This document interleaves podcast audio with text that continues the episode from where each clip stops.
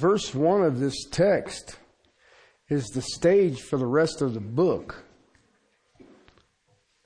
So I've been there a while, and uh, maybe today you'll understand why I was there for so long. Chapter 4, verse 1 through verse 6. Therefore, I, the prisoner of the Lord, implore you to walk in a manner worthy of the calling with which you have been called, with all humility and gentleness and patience, showing tolerance for one another in love. Being diligent to preserve the unity of the Spirit in the bond of peace. There is one body, one Spirit, just as also you were called in one hope of your calling, one Lord, one faith, one baptism, one God and Father of all, who is over all and through all and in all. Merciful King, we come to hear you. And Father, I pray, as you know, I've been bugging you all week, that my brothers and sisters, my friends, will hear. That your Spirit will strengthen them for the task that is at hand. And Father, we would be overwhelmed by your presence. We would be overwhelmed by the blessings that you've already given us. And Father, even the inheritance in the heavenlies. Help us to walk in love as Christ loved us and gave himself up for us. To you, my King, my Lord. Amen. I've been sharing with you doctrine versus duty, position versus practice. And I think that, that we are in a, a serious time. I can, I can go back before the Reformation and see the same thing happened. The average person's understanding of doctrine, the understanding of theology, slowly got shuffled back to the quote unquote professionals. And the professionals are the ones who would tell you what you're supposed to do because they were the ones who knew doctrine. They knew theology. They didn't necessarily share it with you. They just would tell you, this is what you're supposed to do. And you said, well, I must, that must be right because they're, they're professionals. They're, you know, they're, they're educated. They know. You know what? That's the church today. Uh, the thing is, the church wants it that way. We, we want to hire people to be ministers. When if you read the New Testament, if you're a believer, you're a minister. And one of the tragedies that I have seen, gosh, over and over and over and over and over is people don't understand who they are in Christ. What is a Christian? What is that? Well, it means a little Christ. No, no, no, no, no, no. What does it mean to be a Christian? You know, and it's funny because lost people all know what it means to be a Christian. And they'll tell you. Okay, now I don't know where they're getting their theology from, but they're more than happy to say, hey, you, you can't be a Christian and turn your turn signal on at the light. How can you be a Christian? I called this section uh, the lowly walk of a, our high position. And I, I think about what I've studied and looked at in the first three chapters. And I think that you take every Christian and you plug it into that and how high and how lofty lofty and how exalted, how blessed with all spiritual blessings, and you have even been elevated into an eternal inheritance. That's every Christian. That's theology. That's doctrine. The Christian, we Christians, I don't care how strong you are in the faith. I don't care if you're brand spanking new. I don't care if you've walked with Him longer than I am old. I don't care. But we are possessors of Christ. We are possessors of the Holy Spirit. We are possessors of the fullness of God. Every Christian. We own the unsearchable riches of Christ. We own the gifts of Christ. And yet, this position is so high that we should walk lowly. Why? Hey, none of that you did. So how do you take pride in it? I mean, you know, I can sit there and say, well, you're supposed to walk humbly. You're supposed to walk in gentleness. You're supposed to walk in patience. You're supposed to walk in a long suffering love. Why? Because you possess it. It's yours. This high position is what Paul is begging because it demands a lowly walk. It demands it. It's not a negotiable. You're not your own. You've been bought and paid for with a price. Everything has been focused that we've been looking at over the last month. Now I want you to think about this. The last month, we have been looking at the call. And that the apostle Paul is begging you and I to walk worthy of that call. He understood that. Okay, now we've looked at it. The word walk is our daily conduct. Whether it is seen or is not seen. What is my daily conduct? How do I conduct myself? Whether I'm with people, whether I'm with lost people, whether I'm with believers, whether I'm with relatives, whether I'm at, by myself, how do I conduct myself? I mean, I look at the first 16 verses of chapter 4, and there's a call to walk in unity. Chapter 5, we are called to walk in love. Also called to walk in light. We're also called to walk wisely. Then chapter 5 and 6, we are to walk in the Spirit. And at the end of chapter 6, we are to walk in warfare.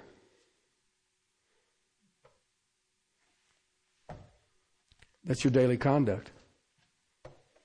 That's what you're looking at. That's what cha- that's what verse 1 is setting up.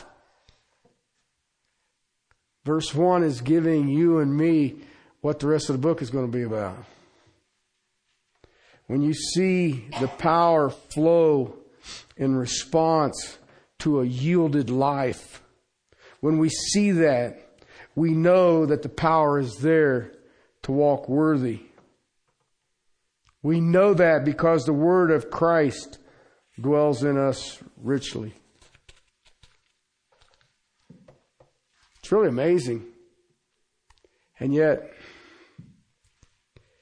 what a heartache that even the Apostle Paul has to beg for it. That person that the Word of Christ dwells in richly. That person who has experienced the flow of God in His eternal Word. That person can handle everything. And they can handle anything.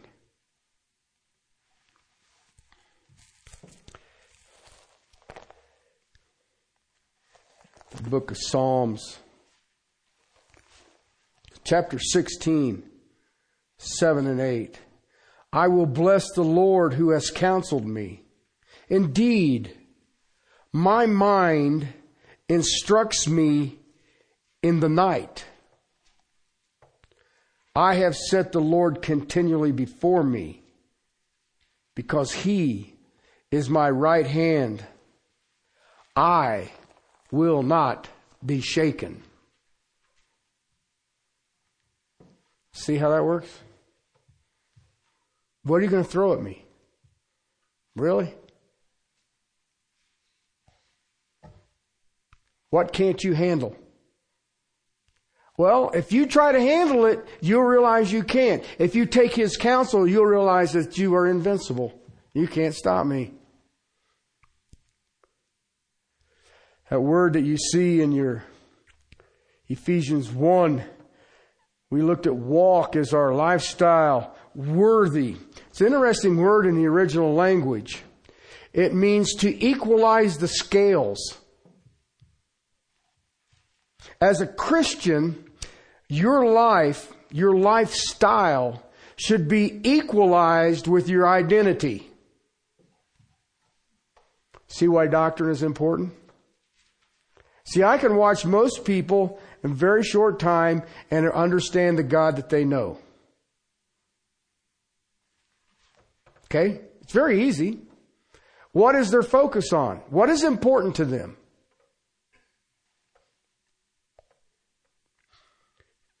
Paul says that our lifestyle should equalize our identity in Christ. You will live according to the size of your God.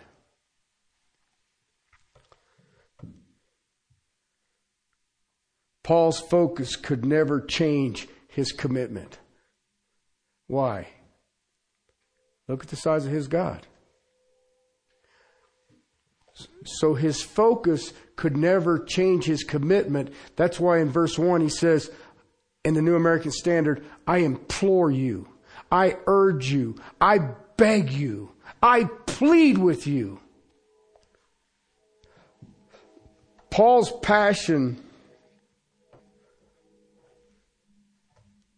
what he cared about. That was Paul. Let's go read him.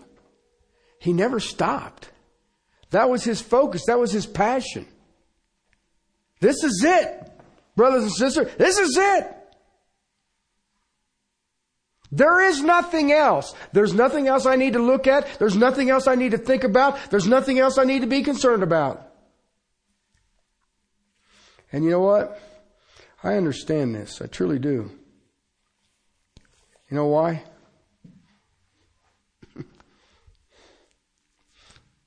it never feels like it's done. Years ago, and if you go into my office, you'll see over my left shoulder a framed picture of the Word of God, actually on this Bible, with a verse underneath it.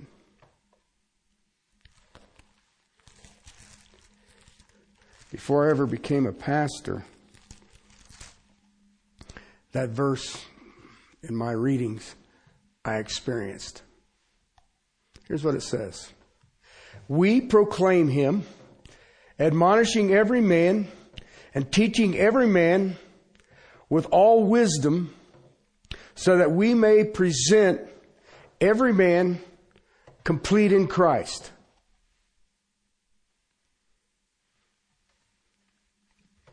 Now, I want you to think about that for a second.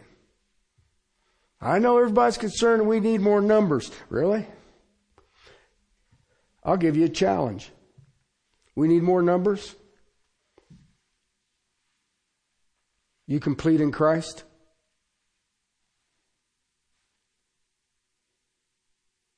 Because if you're not, we don't need more. We need to take care of the ones we got. It's pretty amazing if you think about it. You know, I can look at it from this perspective. That there, brothers and sisters, is job security.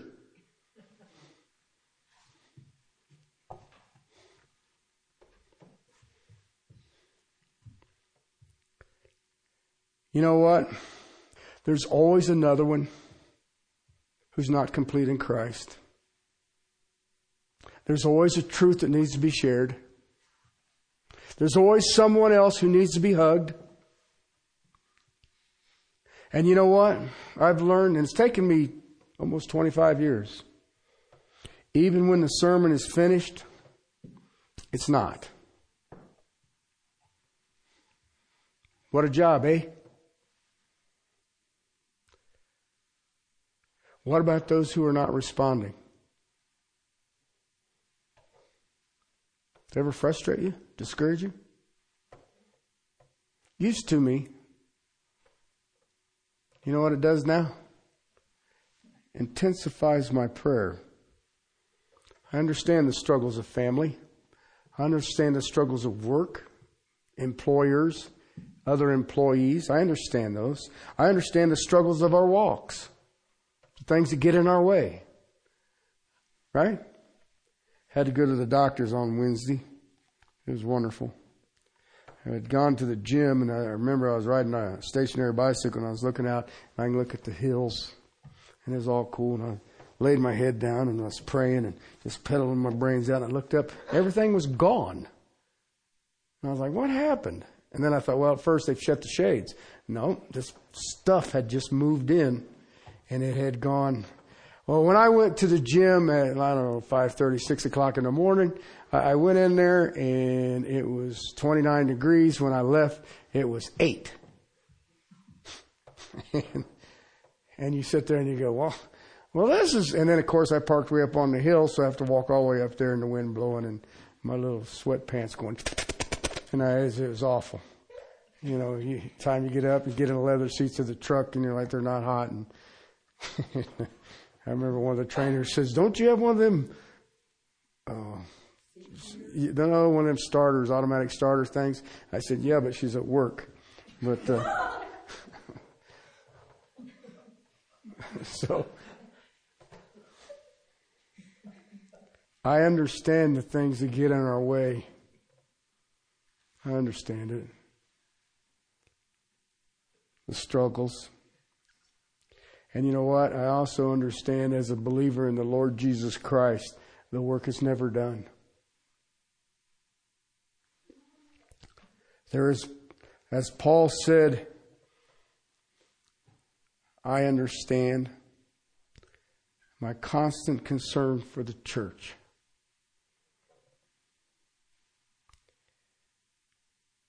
Listen, it's the passion in the heart of the person of God that the saints be made mature. And that's what keeps the drive.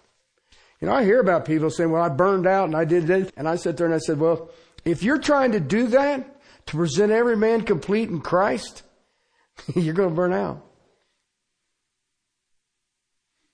I labor at it, but I also know who's doing it. And if we're expecting me to get it accomplished, it ain't going to happen. I'll give you another verse that shows us what Paul was dealing with. Galatians chapter 4, verse 19. Now, the Galatians, he kind of had an attitude against because they were buying into works again. In 19, he says, My children, with whom I'm again in labor until Christ is formed in you. Okay? You ever dealt with that before? Someone that you've poured your soul into and you feel like you have to start over again?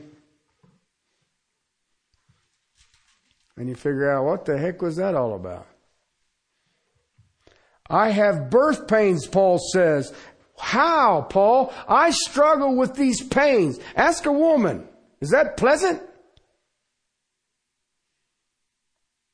Okay, as a believer in Jesus Christ, do you have that same kind of pain of the other Christians until Christ is formed in them? For each Christian to know the fullness of a worthy walk? Listen, my prayer, my passion has been for some time that I want you to know you can live a life that is equal to who you are in the Lord Jesus Christ. Because when you do that, people envy you. That is the reason for the hope that is in me. I look at some Christians today and I was like, I don't know what's in them, but I hope I don't get it.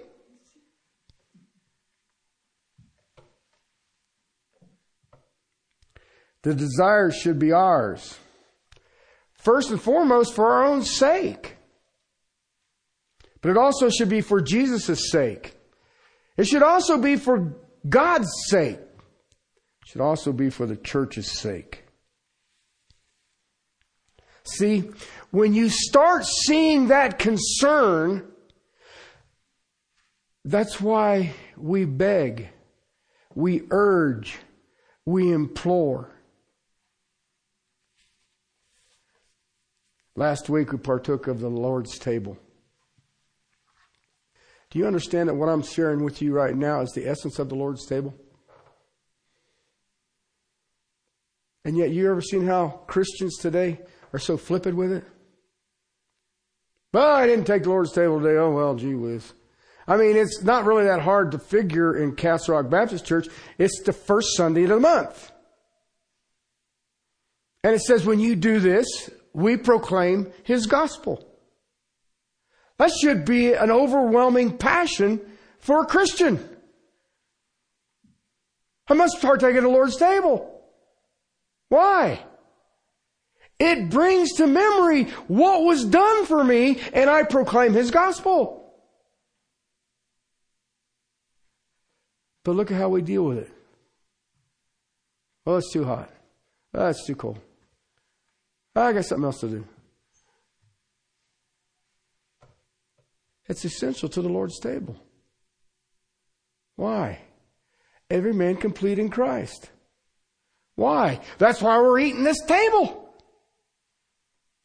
You can love, I don't know how a human being can say, I love the Lord Jesus Christ and forsake his table. I have no idea how that's possible. I got on my mom and stepdad over it. They didn't want to go. Why? The tur- it was too loud. I don't care. Do this during the singing and eat at the Lord's table. Well, you don't have to be that way. Yes, I do. I want you both complete in Christ. And being complete in Christ, one of the things is what? The Lord's table. But look around us today. Look around us today.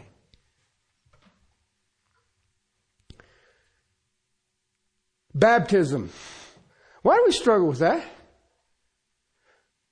Some of us need to take a bath. I don't understand why that big deal. Well, that's baptism. I'm just not sure. Really? Well, it worked for Jesus. Why is that an issue? Let me tell you something. If baptism is an issue, well, I'd be in front of everybody and, you know, gee, that's kind of embarrassing. Really? Let me tell you something. If baptism bothers you, wait till he starts messing with your pride. Because your life is just about to turn extremely miserable. How about this one? This never is an issue for Christians. I've never seen this problem. Assembling together. Why is that an issue? Oh, I don't want to be complete in Christ. Well, that'll get it done. Well, I watched somebody on TV. Well, who was it? I don't remember. Kind of missed something, didn't it? Think about the things that the New Testament asks us to do. And why is those a struggle? If I know who I am in Christ, there's none of it as a struggle. Love my neighbor as myself, piece of cake. But you don't understand who my neighbor is. No, but I do understand the depth of your sin. Listen, I'm sorry to break the news to you. Our lives tell us what our commitment to Christ is.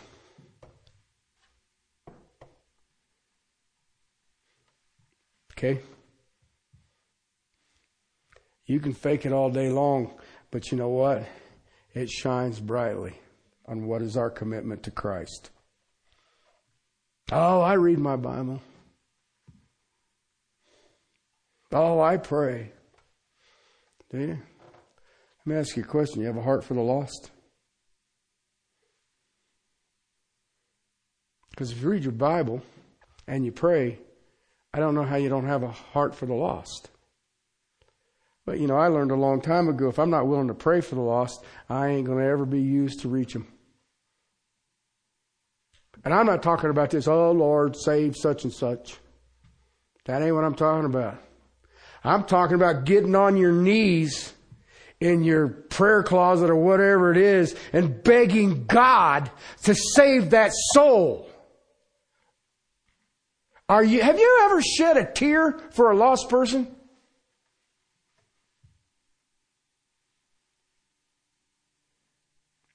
That's why we encourage. That's why we plead. That's why we beg. Why? That's the level of the commitment. Why? That's the lifestyle.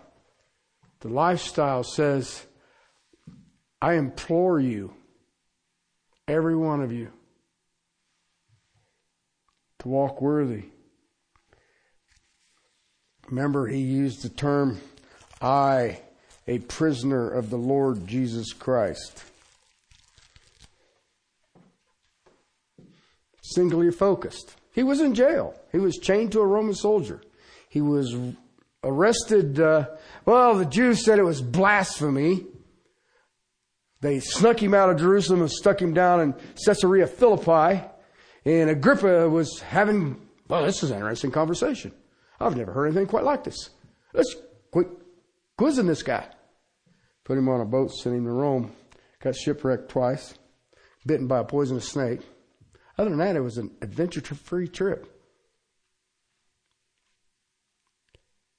And yet he's in Roman chains and he says it is because of Christ. Let me ask you a question. I told you that he had a vertical view of everything. It didn't matter what was going on. It's vertical. Okay? And you can all look at me and smile and say, Amen, brother. Amen. Prisoner of Christ, prisoner of Christ. Let me ask you a question. Are you a prisoner of Christ even when it's not convenient? Are you a prisoner of Christ when it's sacrificial? Are you a prisoner of Christ when I don't feel good? Are you a prisoner of Christ when your body aches? You ever notice that when it gets cold? Yeah. What is up with that? But anyway. Are you a prisoner of Christ when it's inconvenient?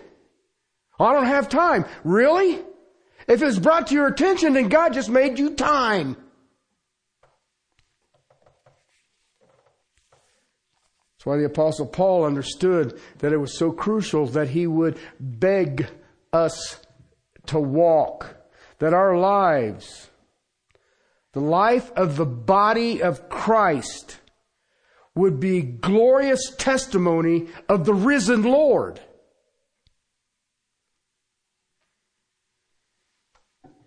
You know, let's think, let's, I want you to think about this. You, you get into the theological side of it, I showed it to you, but let me give you a practical side of this right now. Have you ever begged that each person here would bring someone every Sunday?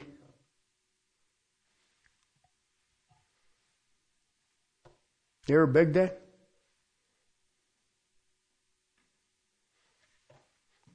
It's very important because you know why? Time is urgent. I don't know when the race is over for any of us. But have you ever begged? I'll come and get you. I'll come get you. I'll pick you up. Heck, you never know. We might go out and get something to eat afterwards. The word and prayer Lord's table, baptism. Have you ever really stepped up, stretched out in begging people, says, I am going to use my gift to serve the body. And I'm not going to ask people, hey, you want to watch me serve? I'm going to see something that needs to be done, I'll just take care of it. Need somebody who needs a hug, and I'll just take care of it. Look, there's a need. I should call somebody. Nope. If it's been shown to you, guess what? It's your gift.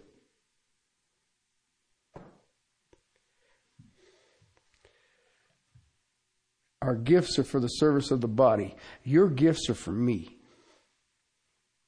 My gift is for you. Get involved. See, that involvement is the evidence of the maturing of the saints, drawing to completion, perfection. That's spiritual maturity. It's not a matter of saying, you know, I noticed that, hey, that light fan, light bulb is out and that one's out. Who should I notify? I'd go find a guy with the ladder first. See? That's what it's about. I can sit have all the theology in the world. I'm just going to sit here and be theological. But until that theology gets into your heart, then you'll start understanding, I need to beg people. I need to beg every single one of you, walk worthy. Walk worthy.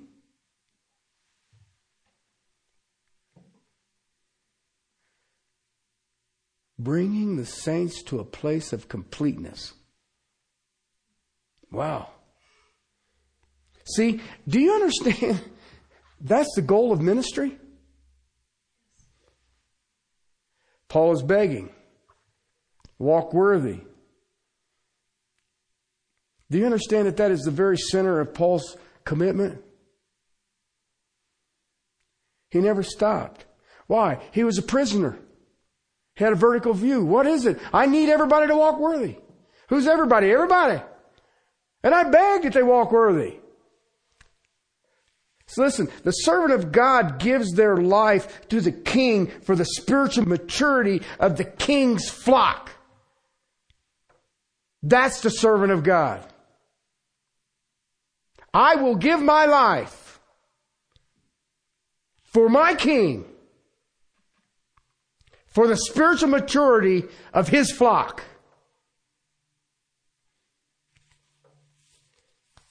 You know what? that should be our only issue. There shouldn't even be another issue. That should be it. Listen,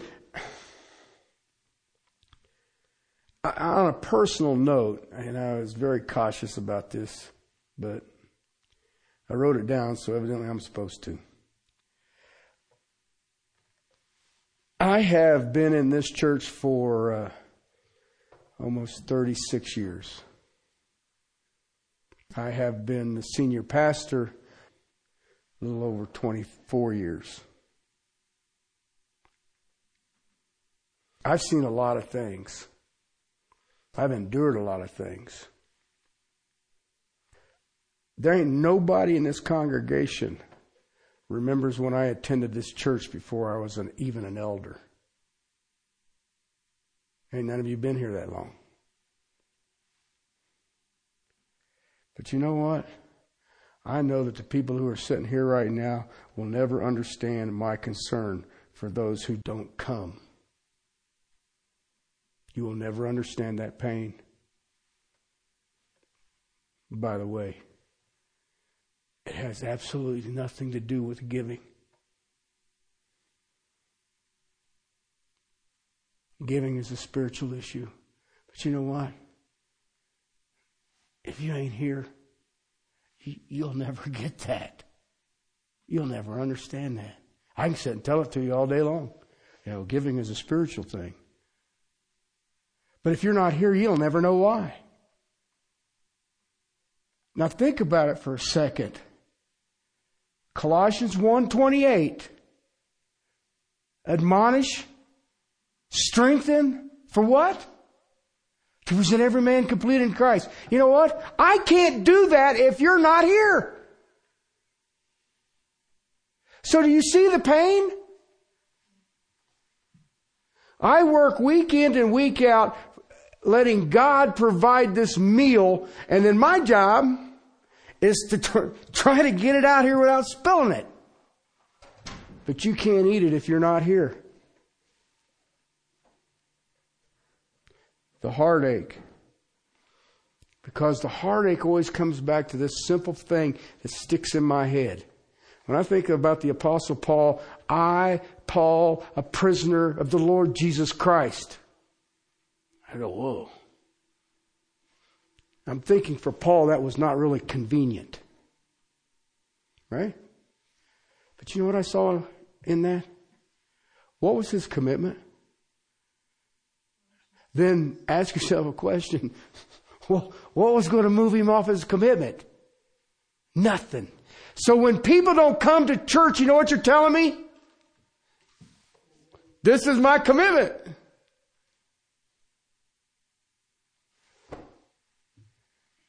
And if I'm supposed to com- present everybody complete in Christ, it makes it tough.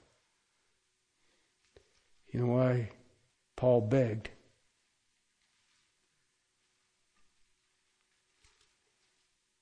That's the heartache. Where's the commitment? Listen, if you're not around, I don't know where you are spiritually.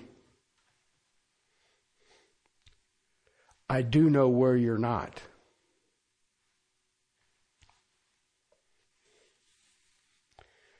But it does drive to specific prayer,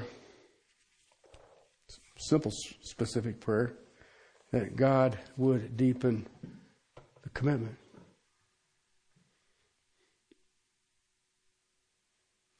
The deeper the completeness of our lives, each and every one of you. The word of Christ would dwell in each of you richly, and it would equalize your living with who you are in Jesus Christ. Why? very selfish about it. That God will be glorified. Christ would be exalted.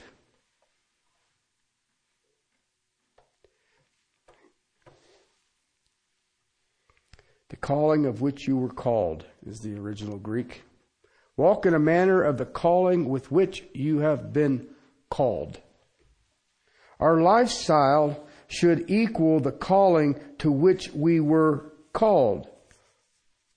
All right. Who called? What is this calling? Have you ever thought about it? Who called you to Christ? Well, it's Billy Graham. no one. Who called you to Christ? Jesus said it this way, no man come to me except the Father draw them.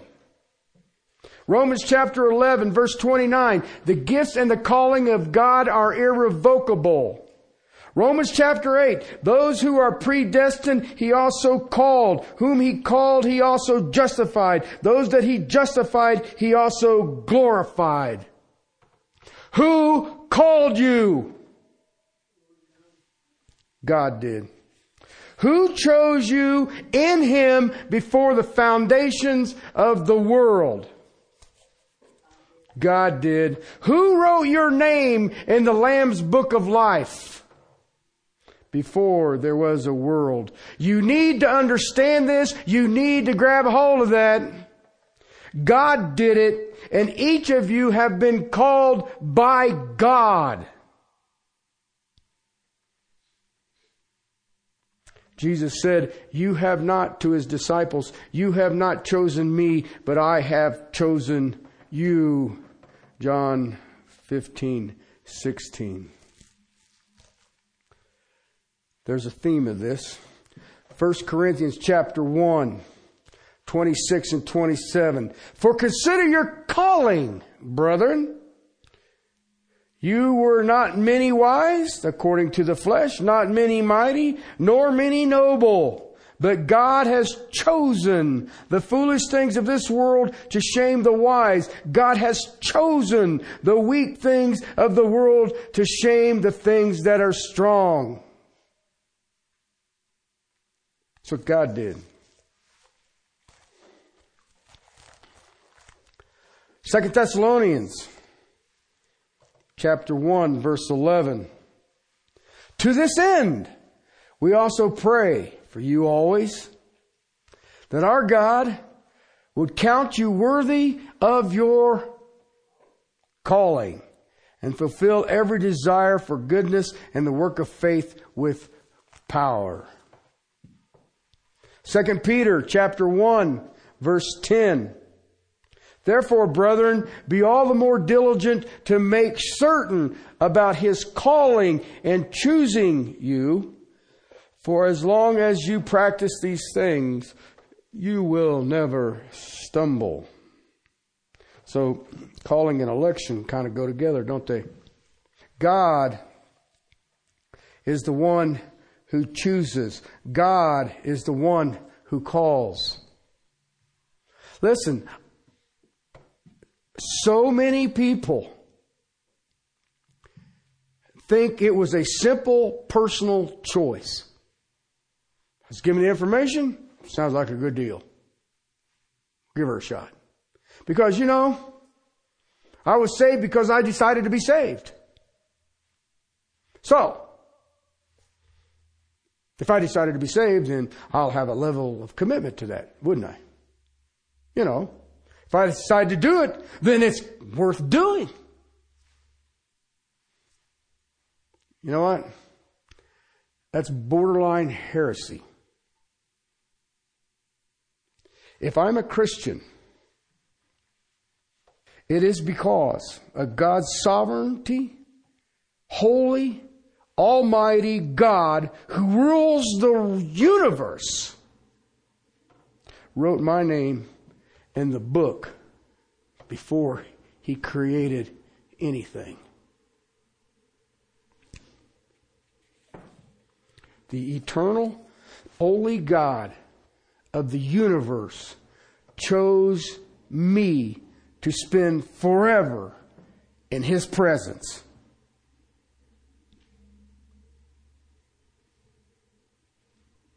Kind of a different view, isn't it? I would hope that that would add to your response of your heart. Out of all of the world, out of all of the generations since Adam and Eve, He chose you.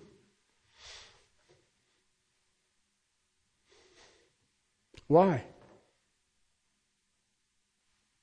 He's God.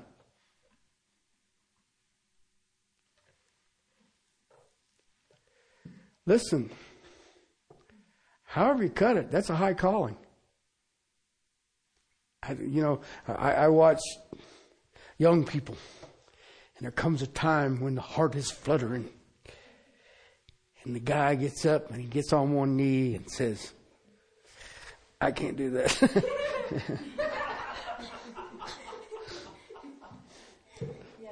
yeah. There we go.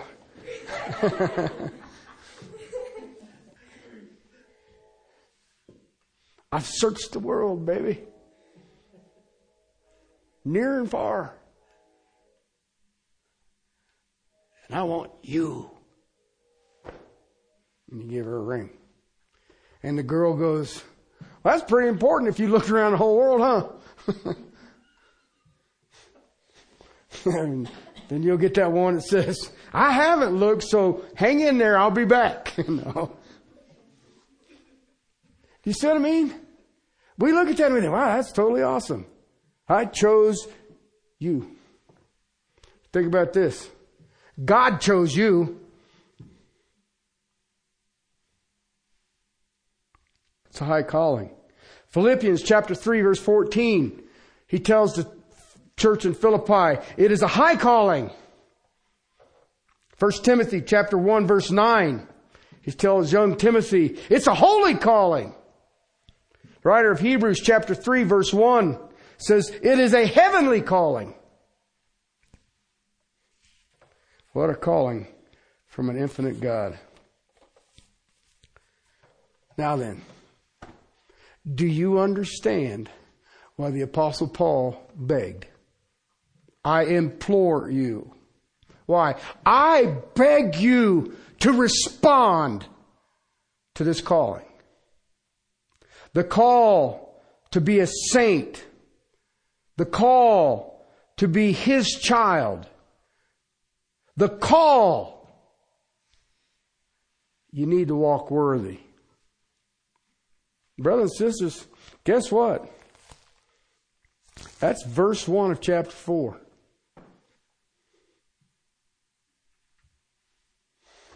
Kind of amazing if you think about it. This is what my fifth message. And it's all got to do with one. What is it? Sixth. Everybody has to correct me. That's sixth message. Do you understand what I'm doing? Do you understand what Paul did? I want you to see verse 1. Why? I beg you. I, a prisoner of the Lord Jesus Christ. I implore you. I beseech you. I urge you. Walk worthy of this calling. You know what happens next? He tells you what it is. From verse 2 to the end of chapter 6. This is what the calling is. I've been setting the stage. You know what? I was leaving my office this morning to come out here and I thought, man, what a stage. Because this is important. It took me six weeks to get through it. Why? Because this is what the rest of Ephesians is. The rest of Ephesians explains verse 1 of chapter 4. Listen, I'll give you a little illustration. You got saved. You came, you came, to, you came to salvation. I'm a child of the Most High God. Okay, and as soon as you got saved, immediately on your forehead appears miraculously like a tattoo. says, watch me. I'm a child of God. Okay, and you're not allowed to have bangs or anything anymore. Okay, sorry. Because we can't wear hats and all the rest. But it says right there on your forehead, watch me. I'm a child of God. Watch me. I'm his child. What do you look like?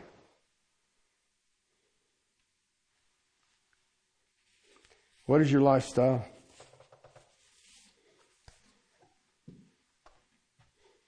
Listen, Colossians tells me that I wear the name of Jesus Christ.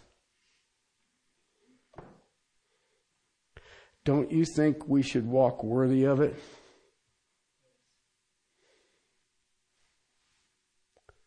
If you say yes, then it's my turn. I beg that each and every one of you do. And the completeness of what you possess in the King of Kings and Lord of Lords. Oh, Father, I beseech your throne that each of us would walk worthy, that each of us would understand the calling. I mean, first the privilege. I mean, I guess the high calling, but it's there is no other like it on the planet. Help me to walk worthy. Father, keep that drive in me to present every man complete in Christ until that day my faith becomes sight. But Father, may that drive be passed on to these brothers and sisters that they would understand the urgency of the day. And Yet, Father, each of us would walk worthy. I beg you in Christ, Christ alone. Amen.